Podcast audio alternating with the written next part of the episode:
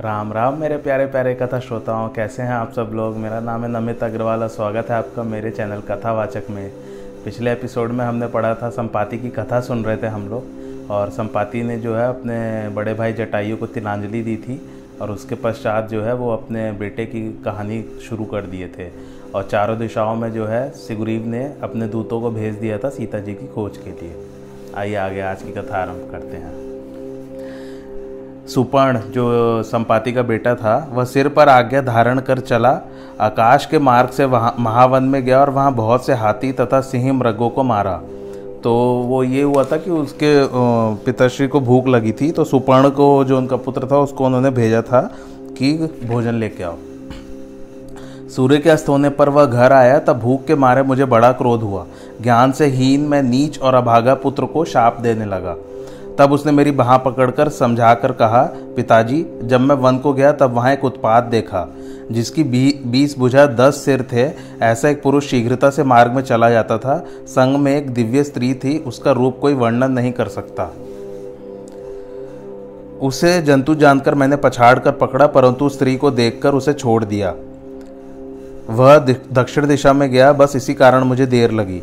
वचन सुनते ही संपाति को अंगार सा लगा क्रोध आ गया, परंतु अपनी गति न होने के कारण जी में विचार कर हार गया।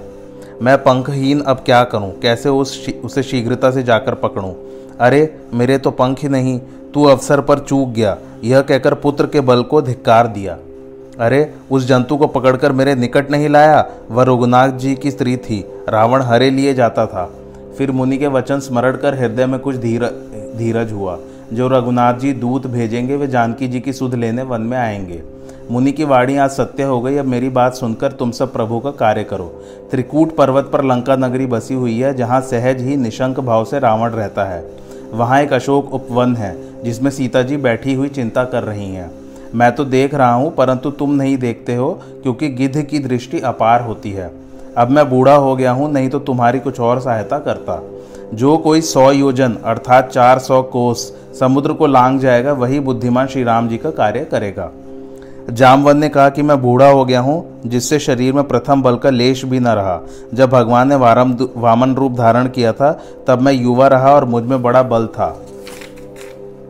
तब सब कोई अंगद को घेर कर यह बात कहने लगे कि अब कुछ उपाय करो, कोई ऐसा चतुर योद्धा है जो सागर लांग कर लंका में जाए। विकट वानर बोला, सुनो युवराज मैं आज तीस योजन उल्लांघ सकता हूँ। नील बोला, मैं चालीस योजन तक जा सकता हूँ। नील के वचन सुनकर दूरधर बोला, मेरी गति पचास योजन की है। तब नल दोनों भुजा उठाकर बोला, भाइयों, मेरा बल साठ योजन तक है।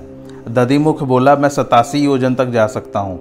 यह वचन सुन अंगद बोला, इस बल से काम नहीं चलेगा। तब अंगद जी को बहुत दुखित दुर्बल देख जामवंत फिर बोले। सबके मुख देखकर जामवंत बोले, पहले सब लेश मात्र भी बल मुझमें नहीं है। भैया इस बुढ़ापे में भी ऐसा बल था कि पल में दौड़कर सागर लांग जाता। जामवन बोले एक दिन बद, बद्रिका आश्रम को गया था उस वन को देखकर बड़ा प्रसन्न हुआ। फल भक्षण कर पानी पिया और एक शिला पर सुख मानकर बैठ गया। एक ब्रह्मज्ञानी ब्राह्मण बैठकर श्री भगवान की वहाँ आराधना करता था। उसके मरने मारने को एक दानव आया तब उसे देखकर मेरी आँखों में बड़ा क्रोध छा गया। मैं मुनि को भयभीत देकर उसके सन्मुख गया परंतु उस राक्षस ने बड़ी शीघ्रता से तीस योजन का एक पर्वत उठाकर मेरे घुटने में मारा। वह शरीर में लगते ही मैंने सहन कर लिया और फिर क्रोध करके उसको पृथ्वी पर पछाड़ दिया। क्रोध कर मैंने उसके दोनों चरण पकड़कर चीर डाले, तब ब्राह्मण ने सुख पाकर आशीष दिया। उस पर्वत के प्रहार से मेरे पैर में चोट लग गई, परंतु तो भी मैं पंचानवे योजन तक जा सकता हूँ। अंगद ने कहा, मैं जाने को तो जा सकता हूँ, किंतु लौटने में कुछ संशय है।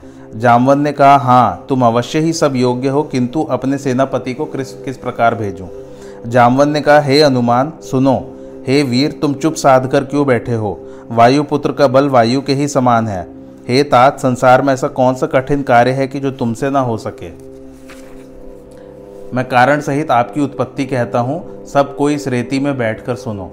हिमाचल पर्वत के पास तब तेज, निधान कश्यप ऋषि थे। ऐरावत के समान एक हाथी मानो कठिन यमराज ही हो, ऋषि के सन्मुख दौड़ा। उसे देखकर सब ऋषि भयभीत हो गए। भय के मारे वे भाग भी न सके। उनके चरण शिथिल हो गए। केसरी नाम बड़े तेजस्वी बलि आपके पिता वन के राजा थे। उस हाथी को देखकर सब मुनि पुकार पुकार उठे, हे कपिराज, हम सब आपकी शरण में हैं। ऋषियों का दुख देखकर उनके मन में बड़ी दया हुई। तब तुरंत आपके पिता दौड़े। केसरी उस हाथों से लड़ने लगे और उसको एक घूसा मारकर दोनों दांत पकड़ पृथ्वी में पछाड़ दिया। वह हाथी घोर चिक्कार कर पृथ्वी में गिरा। तब मुनि बड़े प्रसन्न हो विचार करके बोले, हे ब्राह्मण पालक कपिराज, जो मन में भाए, वह मर, वर मांगिए. तपस्वी को प्रसन्न जानकर केसरी हाथ जोड़कर बोले, हे भगवान, जो आप मेरे ऊपर प्रसन्न हैं तो मरूद के समान बलि पुत्र दीजिए। एवं मस्तु, ऐसा कहते ही, यह ऐसा ही होगा, यह कहकर ऋषि चले गए। अब अगला चरित्र जो हुआ, उसे सुनिए। माता आपकी सती अंजनी थी, जिसका अपार रूप रति से उत्तम था। वह सोलह श्रृंगार बनाकर पर्वत के शिखर पर आ बैठी। शीतल, मंद, सुगंध, पवन, वन की शोभा देखकर मन में प्रसन्न हो बह रहा था। पवन देखकर मोहित हुए। भुजा दीर्घ कर छूना चाहते थे। यह देखकर आपकी माता को क्रोध हुआ, वे फिर उसे श्राप देने लगी। पवन ने मीठे स्वर से कहा, श्राप मत दो, पहले बात सुन लो। आपके पति ने ऋषि से पुत्र का वर मांगा, इस कारण मैंने आपका शरीर छुआ। मैं अपनी काया धरकर स्वेच्छा से नहीं मिला हूँ। मुझे क्यों श्राप देती हो? ऐसा कहकर पवन देव गुप्त हो गए। पश्चात आपकी माता ने सब बात पति से कही। अब आपका सुखदायक जन्म कहता हूँ। शुभ नक्षत्र और शुभ घड़ी में देव बल पाकर आपने जन्म लिया। कार्तिक कृष्ण पक्ष चतुर्दशी भौमवार के दिन आपका जन्म हुआ। पवन के वरदान से आप उत्पन्न हुए अथवा पवन ने वर दिया, हाथ से स्पर्श किया और तुम मेरे समान बलि हो गए। आपके उत्पन्न होने से दोनों स्त्री पुरुष सुख मानकर वन में विहार करते थे। एक समय माता की गोद में आप आनंद से दुख पान कर रहे थे। प्रातःकाल के लाल वर्ण के सूर्य को देख पकड़ने को आकाश में उछल गए। सूर्य को पकड़ने के लिए तुम हाथ फैलाकर दौड़े, तब इंद्र ने क्रोध कर वज्र का प्रहार किया। महाकठिन वज्र लगते ही आप मूर्छित हुए। तब पवन ने क्रोध कर सब वायु की गति बंद कर दी। जिससे तुरंत त्रिलोकी व्याकुल हो गए देवताओं ने घबराकर अपने हित के लिए शिवजी की स्तुति की। उस समय गुड़ और ज्ञान के स्थान शिवजी बोले, धीरज धरो, उदास मत हो, सब मिलकर पवन देवता के पास चलो। शिव, ब्रह्मा, इंद्रादि, देव सब सावधानी से पवन के निकट आए और बोले, तुम्हारा पुत्र सूर्य के निकट उसे पकड़ने गया। एक तो ये अपराध किया, दूसरे तुमने पवन की गति रोककर सबको दुख दिया। भाई, वायु को चलने दो तो सबके प्राण रहें। इसमें तुम्हें सुंदर यश और भलाई मिलेगी। जो मन में भाई वह वरदान लो, पवन को त्याग दो तो सबका कल्याण हो। देवताओं की सुंदर वाणी सुनकर आपके पिता पवन देव दोनों हाथ जोड़कर बोले, अमर अजित, सब बल का समुद्र मेरा पुत्र हो। हे देवताओं, यह वर दो। राम का भक्त और उनके निकट रहने वाला मेरा पुत्र हो। हे देवताओं, यह वर दो। सब देवता बोले, यही होगा। ब्रह्मा जी बोले, आपका पुत्र वज्रांगी होगा और मेरी शक्ति भी इसको नहीं व्यापेगी। अग्निदेव ने अग्नि से, इंद्र ने वज्र से अभय कर दिया, महादेव जी ने त्रिशूल से, यम ने अपने दंड से, वरुण ने जल से, देवी ने वचन से निर्भय किया। तब उस समय पवन देव ने वायु छोड़ दी। वरदान देकर देवता चले गए और महासुखी हो हनुमान जी वन में विचरने लगे। जब जब मुनियों के निकट जाएँ, तब तब जल के कमंडल फोड़ डालें। वृक्ष तोड़ पर्वत के शिखर ढहावें। महाबी, महाबल से शरीर धुने। तब ऋषियों ने विचार कर श्राप दिया कि तुम अपना बड़ा बल भूल जाओगे। जब जब कोई स्मरण कराएगा, तब तब तुम में बल हो जाएगा। इंद्र ने जो ठोड़ी में व्रज मारा तो हनु हनुमान ने ठोड़ी को बोलते हैं, टेढ़ी हो गई, इससे हनुमान नाम हुआ। सो मैंने आपसे सब कथा कही। ये जामवन जी कथा सुना रहे थे हनुमान जी को। तब हनुमान जी बोले, शोक त्याग कर, मन में धीरज लाओ, मैं निश्चय रघुनाथ जी का सेवक हूँ और उनका कार्य करूँगा। हनुमान जी के वचन कानों से सुनते ही सबको जय जयकार करने लगे। तब जामवंत बोले, महावीर जी, मन लगाए, आदर से सुनो। श्री रामचंद्र जी के कार्य के लिए ही तो तुम्हारा अवतार हुआ है। यह सुनते ही हनुमान जी पर्वत के समान बढ़ गए। उनका शरीर सुवर्ण सदृश था और वैसे तेज पुंज लग रहे थे, मानो पर्वतों के राजा सुमेरु के ही दूसरे रूप हो। उन्होंने बारंबार सिंहनाद करके कहा, कहो तो मैं इस खारे समुद्र को लीला से लांग जाऊँ और रावण को उसके सहायकों सहित मारकर त्रिकूट पर्वत को यहाँ ले आऊँ। हे जामवंत, मैं तुमसे पूछता हूँ, जो उचित हो, वह शिक्षा मुझे देना। जामवंत ने कहा, हे तात, तुम जाकर इतना ही करो कि सीता को देखकर उनकी सुधी आकर कहो।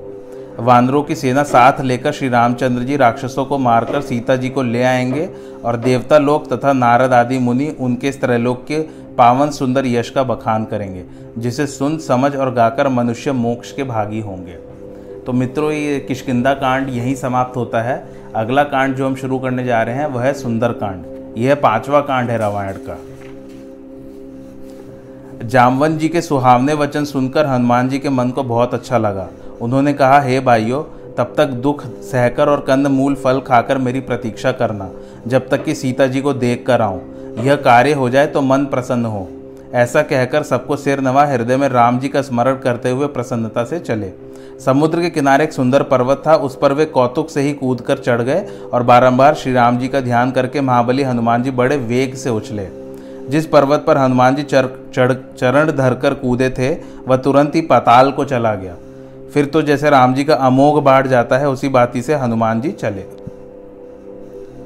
तब समुद्र ने राम जी का दूत विचार कर कहा, हे मैनाक पर्वत तुम इनके थकावट का हरण करो। इंद्र ने जिस दिन हाथ में वज्र लेकर सब पर्वतों के पंख काट डाले थे, उस दिन पवन देव ने तुम्हारी सहायता की थी, जो उड़ाकर यहाँ छिपा दिया था। अब ये उन्हीं पवन के पुत्र लंका को जाते हैं, इनकी सहायता करनी तुमको उचित है। सागर के वचन हृदय में धारण कर मैनाक पर्वत तुरंत सागर में से निकले और हाथ जोड़कर पुल के शरीर और महावीर जी से बार बार विश्राम के लिए प्रार्थना करने लगे। उसके उत्तर में हनुमान जी ने भी ने भी उस पर हाथ फेरकर प्रणाम किया और बोले कि श्री रामचंद्र जी का कार्य किए बिना मुझे विश्राम कहाँ? उधर जब हनुमान जी को जाते हुए देवताओं ने देखा तो उन्होंने उनके बल, बुद्धि की विशेषता जानने की इच्छा की और सुरसा नाम के सर्पों की माता को भेजा जिसने आकर यह बात कही। आज देवताओं ने मुझे भोजन दिया। यह सुनकर पवन पुत्र हनुमान जी बोले, अभी नहीं, अब मैं श्री राम जी का कार्य करके लौटूं और सीता जी की सुधी प्रभु को सुना आऊँ। हे माता, तब तेरे मुख में आकर प्रवेश करूँगा, यह मैं सत्य कहता हूँ, मुझे जाने दो। परंतु वह किसी भी उपाय से जाने नहीं देती। तब हनुमान जी ने कहा, मुझे ग्रस क्यों नहीं लेती? तब उसने एक योजन पर्यंत अपना मुख फैलाया। तो हनुमान जी ने उसे दूना शरीर कर लिया। तब उसने सोलह योजन मुख फैलाया। तो हनुमान जी तुरंत ही बत्तीस योजन के हो गए।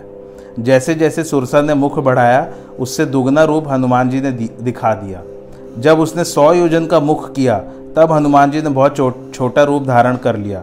सुरसा के मुख में घुसकर फिर बाहर आए और उसे सिर झुकाकर विदा मांगी। तब सुरसा बोली कि देवताओं ने मुझे जिसलिए भेजा भेजा था सो तुम्हारी बुद्धि और बल पराक्रम का भेद मैंने पा लिया। श्री राम जी का सब कार्य करोगे तुम बलवान और बुद्धि निधान हो यह आशीर्वाद देकर सुरसा चली गई। तब हनुमान जी भी प्रसन्न होकर चले। एक राक्षसी समुद्र में रहती थी। वह छल करके आकाश के पक्षियों को पकड़ लेती थी।